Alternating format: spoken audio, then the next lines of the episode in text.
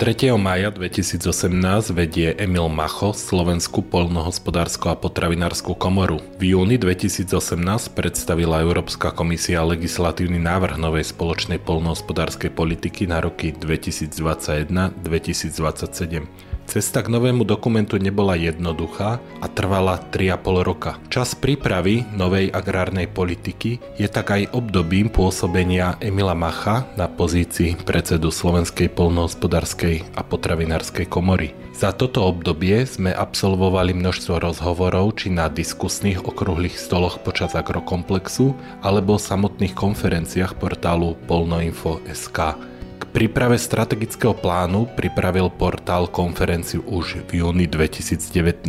Už vtedy bola pripravená svod analýza či analýza potrieb, ktorú sme účastníkom prezentovali. Sme o 2,5 roka starší a môžeme konštatovať, že Slovensko patrí k posledným štátom, ktoré predkladajú svoj dokument Európskej komisii a ministerstvo sa tak dostalo pod enormný tlak a pravdepodobne aj preto zvolilo postup, že sa medzirezortné pripomienkové konanie prekrýva s hospodárskou a sociálnou radou SR. Emila Macha, predsedu Slovenskej polnohospodárskej a potravinárskej komory sa v rozhovore pre podcast Polnoinfo.sk ktorý je financovaný z fondov Európskej únie, pýtam, kedy sme ten veľkorysý čas na prípravu strategického plánu prejedli a prečo opäť pri príprave najdôležitejšieho agrárneho dokumentu chytáme zajaca za chvost? Táto otázka nie je jednoduchá, ale skúsim možno trošku širší kontext. My od roku 2018, ja si pamätám z začiatku nástupu do mojej funkcie, tie cesty, ktoré sme absolvovali do Bruselu, boli pomaly na mesačnej báze. Komunikovali sme s europoslancami, s Európskym výborom pre e, polnohospodárstvo, s DG Agri a veľmi intenzívne aj cez naše členstvo v Kopa Kožeke sme chceli na Euró- európskej úrovni aj s českou stranou presadiť požiadavky hlavne slovenského a českého polnohospodárstva. Jedna z tých zásadných požiadaviek bolo, aby stropovanie bolo dobrovoľné, aby nebolo povinné, aby bola zachovaná, zachované percento na viazané platby, aby ostalo na úrovni 13 plus 2 a aby ten z môjho pohľadu častokrát až nezmyselný zelený vietor, ktorý momentálne v Európskej e, únii je, sme čo najviac zmiernili. Čiže podoba toho, ako nám nastavuje Európska únia, pod podobu našej spoločnej polnohospodárskej politiky, dovolím si neskromne povedať, je aj kvôli tomu tak relatívne výhodná pre Slovenskú republiku a tak voľná, lebo ako si to nastavíme na Slovensku, tak to budeme mať, je aj vďaka pridania takej pomocnej ruky a aktivity komory v Bruseli. To, ako s tým nakladáme na Slovensku, je len výsledkom toho, že mám pocit, ako by slovenské polnohospodárstvo a celý agrosektor aj v komunikácii s politickými politickými špičkami a z exekutívou bolo zakliaté. Stojím si za tým, sme toho svetkami nielen posledné dva roky, ale sme toho svetkami pomaly 14-15 rokov, že jednoducho ako by sme sa nevedeli z toho marazmu spoločne vyčleniť. Ako vnímate to, že v koncovke, kedy by sa mali možno komunikovať detaily toho strategického plánu, sa tak neuveriteľne tlačí na pílu, keď na medzirezortné pripomienkové konanie bolo vyčlenených napríklad len 5 pracovných dní? Rovnako začnem zo širšieho kontextu. Mám pocit, niekedy, keď politici sa dostanú do tej exekutívy, tak sú ako takí bežci, ktorí sú na štartovej čiare, majú strašne veľa cieľov a myslia si, že tých 100 metrov pre, prebehnú jak Usain Bolt za 10 sekúnd. Urobia prvé dva kroky a padnú pol metra do obrovského blata a zrazu tých 100 metrov nemajú za 10 sekúnd, ale urobia ich možno za 2 dní. Hej, nevedia cez to blato prejsť. Takto vyzerá aj na Slovensku. S takými istými plánmi prišla aj súčasná vládna garnitúra. Všetko zmeníme, všetko urobíme a zrazu zistili, že jednoducho tie ich e, predvolebné slúby a, a to, ako sa to jednoducho a krásne bude dať urobiť, nie je až úplne také jednoduché. To, že máme v súčasnej situácii takú situáciu, aká je, to znamená, že robíme všetko na poslednú chvíľu, je bohužiaľ len výsledkom a nejdem kritizovať, či viacej Mičovský za to môže, alebo viacej za to môže Vlčan, alebo za to ešte viacej môže Matečná. Je jednoducho situácia kvôli tomu taká, že vládna strana jednoducho na to polnohospodárstvo Oľano jednoducho nemalo taký ten, ten odborný potenciál na to, aby toto celé zvládlo. A dopadlo to tako, ako to dopadlo. S pánom ministrom Mičovským sme stratili vyše jedného roka, teraz e, doháňame stratené. Ale aby som bol korektný, to neznamená, že to ministerstvo posledného pol roka od nástupu ministra Vlčana s nami nekomunikovalo Ministerstvo veľmi dobre vie naše pripomienky k spoločnej polnohospodárskej politike, odozdali sme ich na oficiálno-neoficiálnych fórach. Áno, mám výhrady k procesu, ako že sme mohli trošku tak na, na vyššej štábnejšej úrovni toto celé robiť, ale tie pripomienky polnohospodárov združení v SPPK, ministerstvo ich veľmi dobre vie, aj čo sa týka či už redistributívnej platby ANC oblasti, podpory živočíšnej výroby, dvojitej degresivity v ANC oblastiach. Ministerstvo ich pozná a dúfajme, že, že ich na poslednú chvíľu v rámci rozporového konania k medzirezortnému pripomenkcemu konaniu aj nejakým spôsobom zaakceptuje.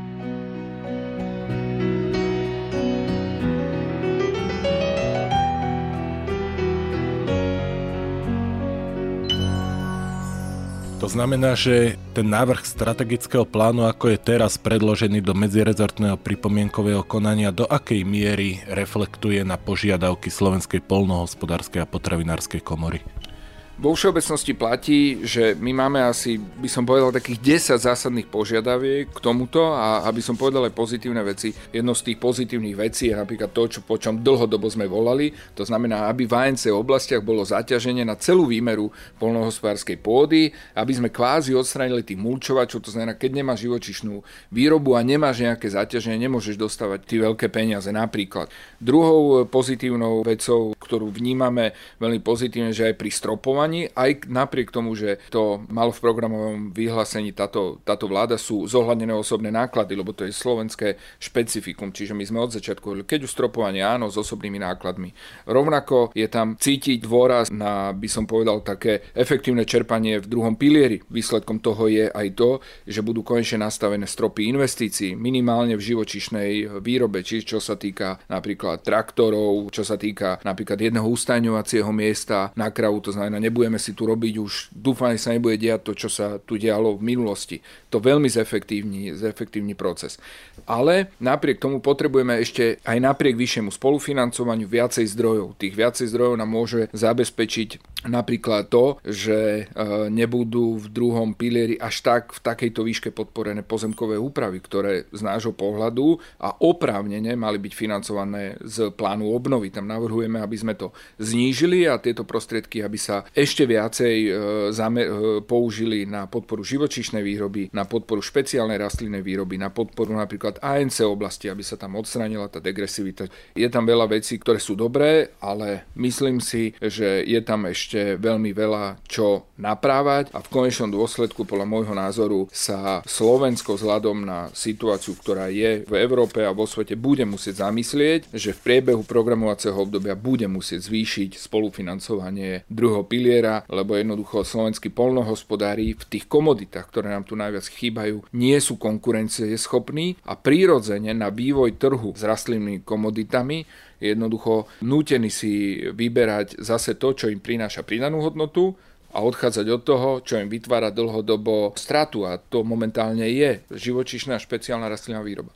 Spomenuli ste investície z druhého piliera, tam sa vo výraznej až dominantnej miere zameriava podpora na finančné nástroje. Ako sa pozeráte na tento nástroj, po prípade na intenzitu pomoci v tomto nástroji? Vieme už konkrétne čísla?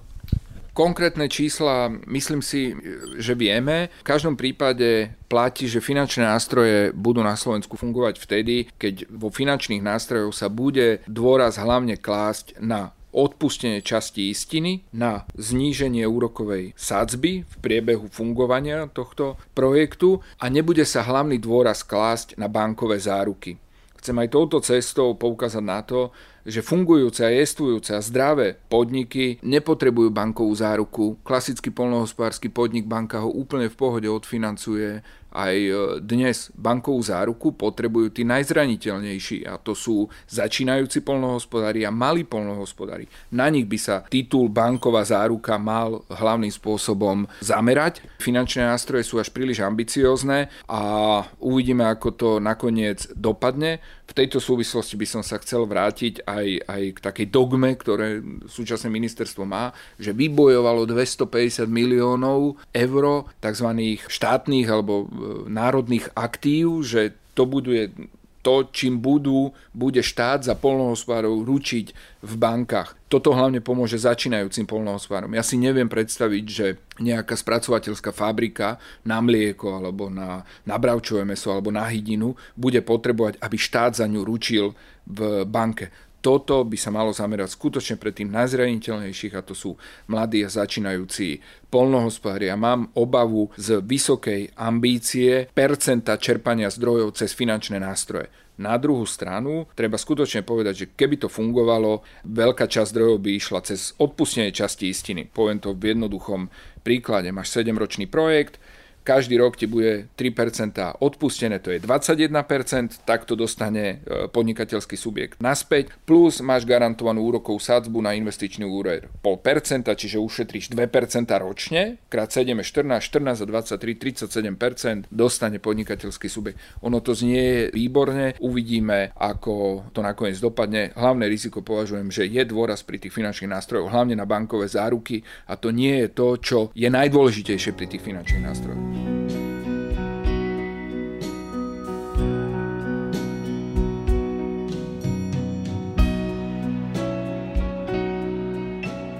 Keď sa vrátime k samotnému strategickému plánu, aké sú hlavné a zásadné pripomienky Slovenskej polnohospodárskej a potravinárskej komory k jeho návrhu? Začnem vo všeobecnosti. Jedna zásadná vec e, je pre mňa hneď, čo som si na začiatku prečítal a to je, e, máme takú všeobecnú pripomienku k takému úvodu. Ministerstvo tvrdí, že pri výrobe potravy na Slovensku v súlade s cieľmi Európskej zelenej dohody má Slovensko ambíciu znížiť využívanie pesticídov, umelých hnojív a antimikrobiálnych látok. Jednoducho s týmto nemôžeme súhlasiť. Na Slovensku je podiel polnohospodárstva na emisii napríklad skleníkových plynov len 6,9%, kde zaťaženie máme pol dobyčej jednotky na hektár.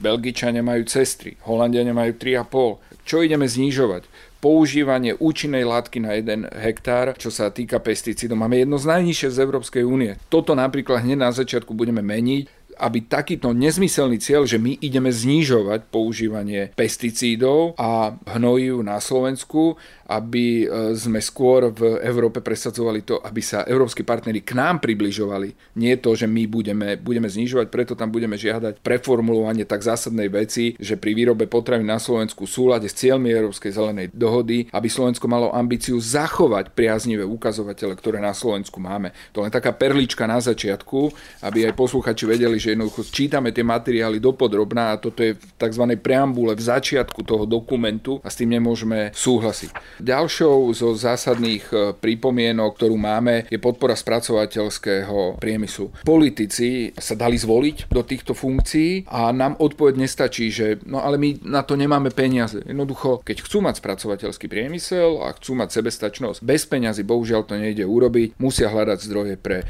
navýšenie zdrojov pre potravinársky priemysel, aby tých 75 miliónov bolo navýšených o, ja neviem, 50-100 miliónov eur. Jednoducho ten spracovateľský priemysel, bez neho sa nepohneme ďalej. Čína sa tvrdiť, že spracovateľský priemysel alebo potravinársky priemysel nepatrí pod ministerstvo pôdohospodárstva, ale pod ministerstvo hospodárstva. A tým sa argumentuje, že vlastne spracovatelia by mali čerpať prostriedky z inej kapitoly štátneho rozpočtu. Ako sa pozeráte na túto argumentáciu?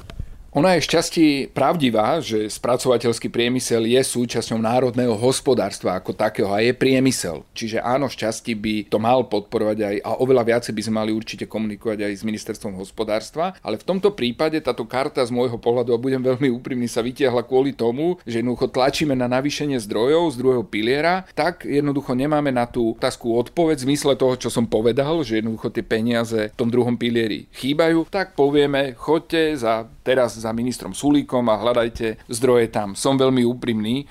To neznamená, že nie je na tom šťastí pravda. Áno, z dlhodobého hľadiska aj ministerstvo hospodárstva by sa malo problematiku spracovateľského priemyslu ako takého zaoberať, lebo tu poviem jeden argument. Potravinársky priemysel ako taký a spracovateľský potravinársky priemysel je jednou z najsilnejších zložiek výkonnostne, čo sa týka HDP e, západných krajín. Čo sa týka spracovateľského priemyslu, tam hovoríte o tom, že by sa mali navýšiť zdroje. Ten objem financí pre strategický plán je ale daný. To znamená, že kde by sa mali znížiť tie financie z hľadiska rozdelenia rozpočtových zdrojov strategického plánu? Existujú len dve možnosti. Prijatie súčasného strategického plánu nie je dogma, tam môžu byť modifikácie, Slovenská republika má voľnosť, čiže aj v priebehu roka, keď si povieme tento rok, zvyšujeme spolufinancovanie na 47%, ekonomike sa bude dariť, tak my môžeme aj v priebehu programovacieho obdobia dodatočne dofinancovávať druhý pilier. To budeme každý rok politikom pripomínať. To je jeden zdroj financovania, to znamená navýšenie spolufinancovania. No a druhý zdroj, aj keď poviem otvorene, že s našimi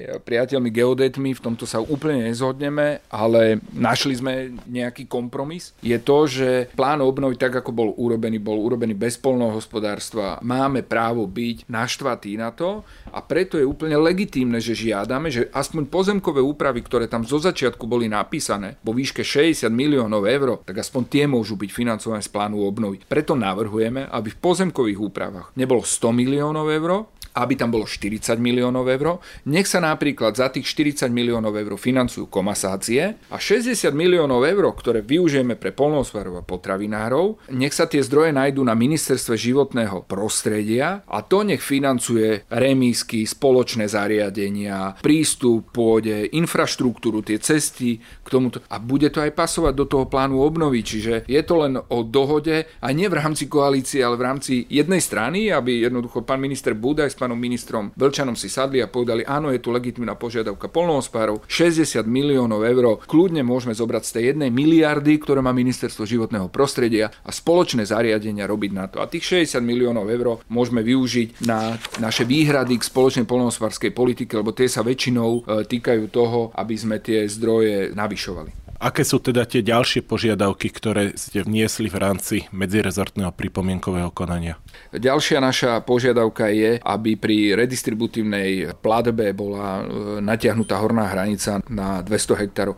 Keď už musíme zaviesť, lebo to nám povedala Európska únia, 10% všetkých zdrojov musíte dať na redistributívnu platbu, tak nech sa to urobí. Jednoducho neklame si sami pred sebou. Tá priemerná farma má na Slovensku okolo 100-200 hektárov, ktorá aspoň niečo produkuje, tak aby redistributívna platba išla na úroveň 200 hektárov a aby sa zaviedla aj minimálna hranica 5 hektárov pri redistributívnej platbe a aby v súbehu s tým opatrením bol zavedený aj tzv. register polnohospodárov na Slovensku, to znamená, aby každý jeden žiadateľ o priame platby platby, musel sa niekde zaregistrovať, musel dokázať, áno, hospodárim, áno, mám nejaké ičo, alebo mám nejaké rodné číslo a využívam tú pôdu na samozásobenie alebo niečo, aby sme mali podchytených tých 19 tisíc e, žiadateľov. Potom je ďalšia zásadná vec a to sú ANC oblasti. Rovnako, či sa nám to páči alebo nie, ANC oblasti ťahali posledné roky za kratší koniec a tam nepôjdem do detailu, len poviem dve zásadné veci, ktoré máme a to je tzv. krátenie po 450 hektároch. Jednoducho chceme, aby sa to robilo tak ako predtým, aby tam nebolo dvojité krátenie, lebo vlastne e, potom podniky nad 450 hektárov budú dostávať oveľa menej zdrojov, ako dostali aj doteraz a plus pri tom zaťažení na 0,25 dobyčej jednotky na hektár, tam je to dobré opatrenie, že bude rozdelené na živočíšne, na rastlinné farby, aby tam niektoré špecifiká, ktoré máme hlavne v bekačkových oblastiach na východe, aj boli zohľadnené. Ale to je vec, ktorú otvorene poviem, to je o rozhodnutí pana ministra, že či toto príjme alebo nie. Dá sa to urobiť, a povedal nám to otvorene aj pán profesor Pokrivčák. Aké sú ďalšie požiadavky? Ďalšou z požiadaviek je pre nás, aby dojnice v kombinácii v welfareu zvierat a v kombinácii viazanej platby to znamená európskych zdrojov, aby dosahovala podpora jednej dojnice aspoň 500 eur. Tam sme na jednej lodi aj so Slovenským zväzom prvovýrobcov. Mlieka prebiehajú ešte rokovania, momentálne je to niekde na úrovni 430-440 eur, kombinácia týchto dvoch platieb a jednoducho budeme presadzovať, aby to sa dostalo na úroveň 500 eur. Rovnako máme výhrady k sadzbám pri integrovanej produkcii a k sadzbe šetrných postupov pri pestovaní ovocia a zeleniny. Čiže tam takisto by sme to chceli zmeniť a plus e, si myslíme, že aj platba na ekologické polnohospodárstvo by mala byť minimálne zachovaná na úrovni niekde okolo 100-110 eur a nie 88 eur, lebo ideme nižšie pomaly o 15-20 eur. To ekologické polnohospodárstvo, hlavne v tých ANC oblastiach v kombinácii so zaťažením, má svoj zmysel, chceme, aby to bolo podporované. Čiže to sú asi také tie najväčšie výhrady, čiže keby som to mal piatimi slovami zhrnúť, buď zníženie alokácie na pozemkové úpravy, zelené veci, jednoducho nech sa robia na ministerstve životného prostredia, z týchto zdrojov podporiť ANC oblasti, podporiť dojnice, podporiť e, spracovateľský potravinársky priemysel, pozrieť sa ešte viacej na redistributívnu platbu, na ekológiu, rovnako sa pozrieť ešte na špeciálnu rastlinnú výrobu cez prízmu sadzieb a celého fungovania integrovanej e, produkcie.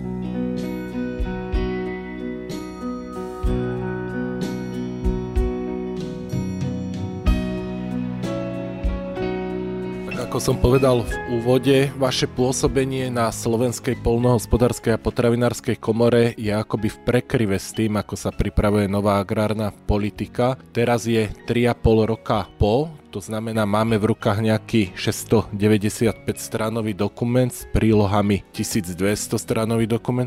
Ako vy ho napriek týmto výhradám, ktoré ste zhrnuli, vnímate, môže pomôcť polnohospodárstvu k určitému naštartovaniu výroby, či budeme radi, keď udržíme ten stav, alebo budeme konštatovať o 7 rokov opäť pokles v produkcii surového krávského mlieka, ovocia, zeleniny, vlastne tých komodit, po ktorých roky voláme, ale ktoré nám paradoxne ich produkcia na Slovensku klesa.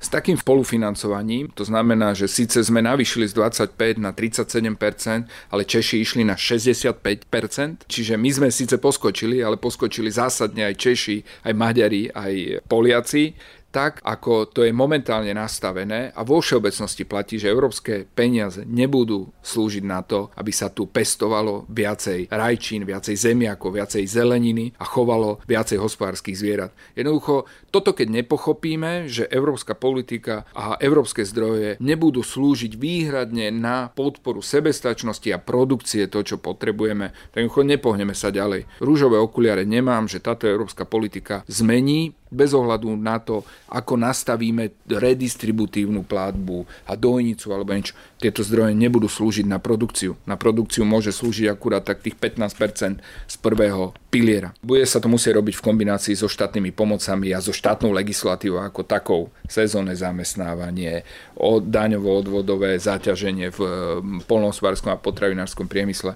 Čiže SPP neslúži na produkciu ani tak, ako je napísaná na to. To nebude slúžiť na to, aby sa tu zdvíhala sebestačnosť a ani nejak zásadne nebude motivovať niekoho, a teraz to poviem úplne na rovinu, bude ho motivovať vyrábať repku za 500 eur, ako robiť mlieko za 38 alebo 39 centov. Jednoducho bez kombinácie so štátnymi pomocami. To kormidlo k tomu, že je výhodnejšie robiť živočišnú výrobu, ako pestovať klasické plodiny, e, neutočíme. Bez štátnej pomoci jednoducho sa to nebude dať urobiť. Platí ešte pri novej polnohospodárskej politike to, budeme mať viacej roboty za menej peňazí, lebo budeme musieť robiť ekoschémy, kto dobrovoľné ekoschémy, som zvedavý, koľko polnohospodárov sa tam prihlasí. Z nášho pohľadu možno aj 30% všetkých podnikov sa do ekoschém za 55 eur. Navýšených 55 eur, lebo malo byť 45, ani nebude chcieť zúčastňovať. A pri tak vysokých cenách komodít, ktoré sú momentálne, mám aj pochopenie pre tých niektorých polnohospodárov, lebo či sa nám to páči alebo nie, aj polnohospodár, či veľký, malý, musí niečím nakrmiť svoje deti,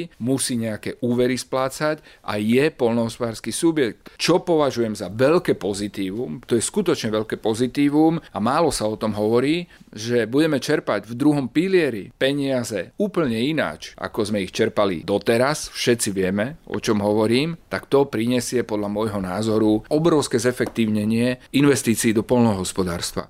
Strategický plán ide do finále. V pondelok sa stala taká zaujímavá vec, že bol predložený na hospodárskú a sociálnu radu Slovenskej republiky, čo vlastne komunikovalo aj ministerstvo pôdohospodárstva, že takýmito termínmi bude postupovať na hospodárskej sociálnej rade SR, tzv. tripartite, ale nebol zaradený do rokovania, lebo ešte prešlo medzirezortné pripomienkové konanie. Stopla ho aj asociácia zamestnávateľských zväzov, ktorej ste vy súčasťou. Prečo?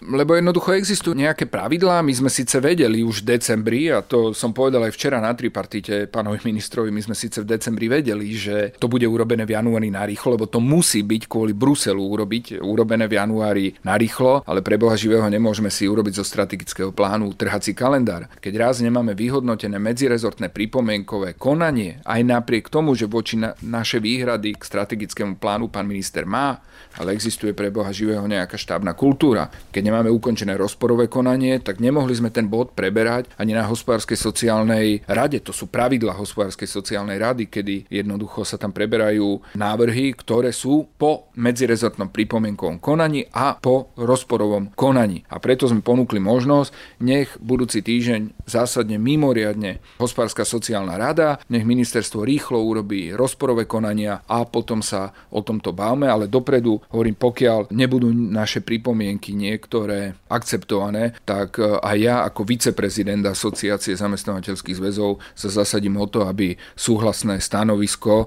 minimálne AZZZ k tomuto dokumentu e, jednoducho e, nedala, lebo by som sa nevedel ráno pozrieť do zrkadla, že odsúhlasím niečo, s čím jednoducho nie sme, nie sme stotožnení. Čo je pre vás to červenou líniou, za ktorú nie ste ochotní ísť? Uvedomujem si, že navýšiť v priebehu dvoch týždňov spolufinancovanie z 37 na 60% je asi zríše snov. Ale keďže som bol pri tom, ako sme aj pred úradom vlády protestovali, robili tlačové besedy za plán obnovy, a nedostali sme tam ani euro, tak pre mňa zníženie alokácie na pozemkové úpravy o 60 miliónov eur a ich použitie pre potravinárov, pre chovateľov dojníc, pre ANC oblasti je, je práve tou červenou čiarou. Slovenskí polnohospodári si nezaslúžia to, aby v pláne obnovy sme nemali nula, a ešte druhú frčku do nosa v podobe toho, že to, čo malo byť financované z plánu obnovy, nám teraz oberú z tých produkčných ukazovateľov.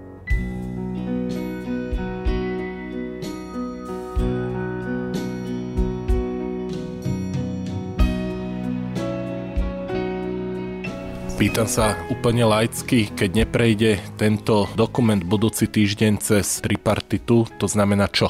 To znamená, že vláda schváli bez súhlasu zamestnávateľov. To, to nie je nič výnimočné, ale nestane sa to prvýkrát, že bez súhlasu niektorých členov hospodárskej sociálnej rady, lebo to je tripartita, tam sú odbory, tam je ZMOS, tam sú zamestnávateľia, že bez niektorých členov to na vláde neprejde. No pôjde to tam bez súhlasu zamestnávateľských zväzov a my si uvedomujeme, že toto sa musí čím skôr urobiť, lebo do Bruselu to niekedy v januári, februári jednoducho musí odísť, lebo tu ešte na záver rozhovoru chcem upozorniť na jeden fakt. To nie len o tom, že si napíšeme ako budeme tie peniaze rozdávať, ale niekto tie peniaze aj rozdávať bude musieť. A ten niekto je pôdohospodárska platobná agentúra, ktorá sa bude musieť pripraviť na implementáciu tohto strategického plánu, upozorňujem, od 1. januára 2023. Čiže my možno, keď v júni budeme vedieť, či nám Brusel vôbec chváli tento strategický plán, tak PPAčka v stave takom, akom je, bude mať pol roka na to, aby pripravila implementáciu